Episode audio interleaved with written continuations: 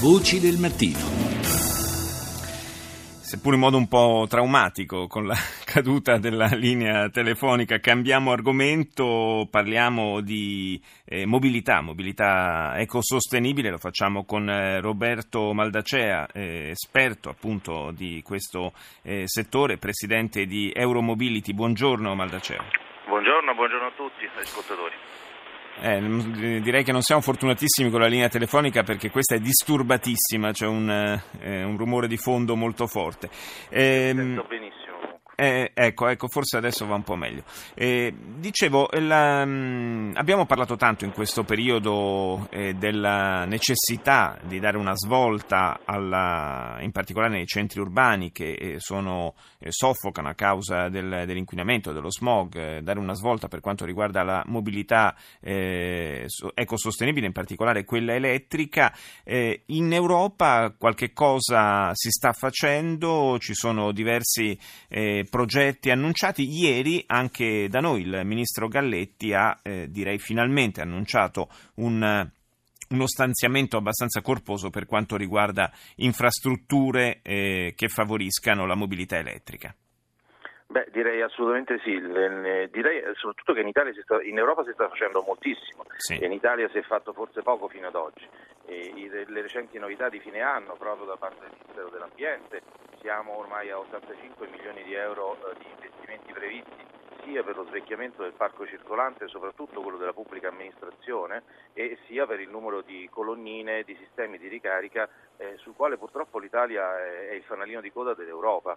Eh, qualche numero, anche se siamo in un'ora mattutina, ma insomma non vogliamo tediare nessuno, però qualche numero va dato. No, i numeri aiutano a capire, sono esatto, importanti. aiutano a capire dove, dove, siamo. Allora, intanto in Italia sono state immatricolate a fine, a fine 2015 1460 veicoli elettrici, con un incremento a due cifre rispetto invece di, da un anno all'altro rispetto al 2014, eh, un incremento che nel settore tradizionale dell'automobile invece è ad una cifra, questo già la dice lunga, ma guardiamo l'Europa, in Europa sono state immatricolate e registrate sempre nel 2015 ben 74.000 veicoli elettrici, eh, erano 41.000 nel 2014, quindi i numeri cominciano a crescere in maniera considerevole, ma soprattutto eh, se pensiamo ad alcuni paesi questi, questi, questi dati sono importantissimi, l'Italia eh, dicevo ha circa 1.500 veicoli, in Norvegia sono 22.600 sempre nel 2015, in Francia oltre 10.000, in Germania oltre 9.000, l'Inghilterra è il paese che sta esplodendo da questo punto di vista, ha superato i 14.000 veicoli.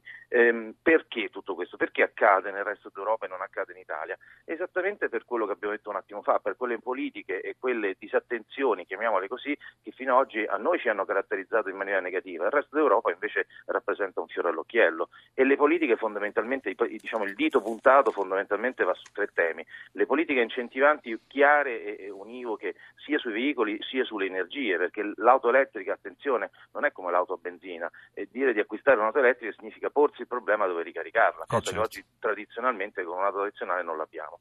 I numeri di punti di ricarica, cioè il network sia privato sia pubblico, dove eh, quelli che noi oggi chiamiamo le pompe di benzina, ecco, passando alla mobilità elettrica bisogna capire che l'investimento sui punti di ricarica deve essere intelligente, eh, ecosostenibile, ma soprattutto economicamente sostenibile e, e soprattutto fattibile. Ecco, uno dei problemi, non possiamo lamentarci dal punto di vista dei punti di ricarica in, per quantità. L'Italia non è, su questo punto di vista non è l'ultima eh, in, in Europa.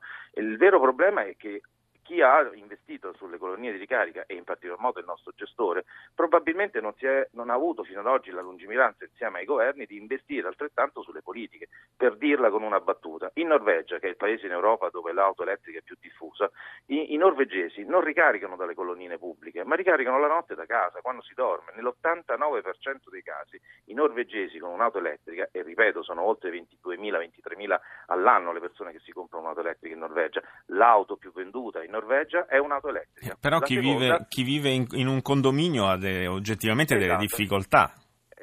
Però oggi queste difficoltà sono assolutamente anzitutto superabili, quindi chi vive in un condominio oggi per legge europea può richiedere l'utilizzo addirittura della, della corrente condominiale e dotandosi normalmente di un contatore che poi serve ad avere in bolletta condominiale il pagamento dell'energia consumata la notte per il ricarico del proprio veicolo.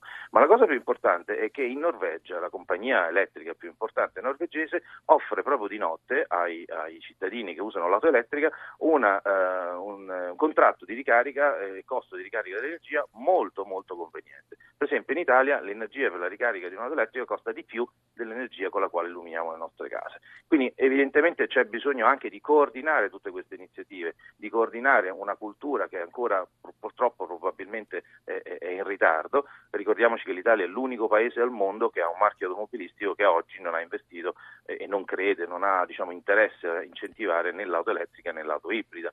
Quindi probabilmente questo ritardo purtroppo ce lo portiamo dietro, ma le iniziative, recentissime iniziative del Ministero dell'Ambiente vanno finalmente nella direzione giusta, soprattutto dello svecchiamento del parco circolante dei mezzi pubblici.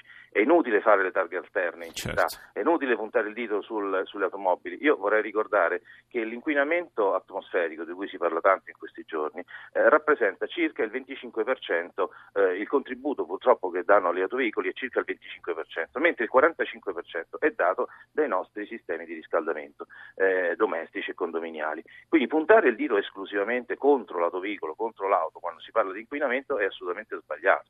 Di sicuro abbiamo un parco circolante vecchio, obsoleto, il più vecchio e più obsoleto d'Europa e su questo la pubblica amministrazione deve giustamente dare il buon esempio. È impossibile chiedere al cittadino di fare un ulteriore sforzo di puntare alla mobilità elettrica quando poi il mezzo che la, fa la raccolta differenziata o l'autobus che ci passa sotto casa è ancora un, mec- un mezzo obsoleto, eh, diesel, che inquina e che ha probabilmente sulle spalle troppe migliaia di chilometri. Sì, abbiamo visto anche qui nella, nella capitale Natale in passato delle situazioni paradossali in cui c'erano blocchi della circolazione e per esempio le auto della polizia municipale erano auto talmente vecchie da essere eh, teoricamente non idonee per circolare in, que- in quelle giornate, insomma, quindi anche, anche, da questo punto di vista certamente eh, andrebbe fatto qualche cosa di più. Eh, è interessante quella notazione che lei faceva sul, eh, sul prezzo della mh, corrente corrente elettrica per l'energia per, la, per le ricariche che altrove eh, è un incentivo, funge da incentivo per eh, l'acquisto di auto elettriche, da noi addirittura eh, invece ha una eh, funzione disincentivante. Eh, mi sembra veramente una, eh, per certi versi una follia questa. Oltretutto aggiungiamo che le colonie di ricarica che oggi vengono installate sul territorio, soprattutto eh, sul, sul, su stimolo dell'Enel e di tutte le realtà che poi distribuiscono energia, ahimè quando vanno in gestione ai comuni eh, non sempre vengono amministrate, mi passi il termine, in maniera intelligente, in maniera efficace. Insomma, oggi se noi andiamo da un benzinaio a fare benzina con un, con un veicolo tradizionale, non, abbiamo, non, non, troviamo mai un'auto parcheggiata davanti a una pompa di benzina, è qualcosa che non fa parte della nostra cultura. Mentre invece se andiamo davanti a una, con un'auto elettrica a caricare davanti a una colonnina, nel 90% dei casi, sono dati reali, nel 90% dei casi in Italia troviamo il posto di ricarica occupato da una vettura che non ne ha diritto. Questo evidentemente la dice lunga sulle politiche di amministrative del territorio di gestione di questi chiamiamoli stalli e spazi di parcheggio di fronte alle colonnine. Quindi proprio, siamo eh, veramente all'anno zero da questo punto di vista eh, e, e, coloro, quei 1460 persone che hanno acquistato un'auto elettrica in Italia l'anno scorso, nel 2015, sono dei precursori sono veramente delle persone da ammirare, lodevoli, eh, perché eh, sanno perfettamente cosa stanno, cosa stanno facendo. Sicuramente mh, mm, mm, non, non, rimangono mai a piedi, io uso l'auto elettrica da, ormai da più di due anni, non mi è mai capitato di rimanere senza energia. I veicoli, la tecnologia ormai ci supporta, certo, certo. i veicoli hanno una percorrenza che abbondantemente supera quello che è la disponibilità, la necessità di cui abbiamo bisogno quotidianamente.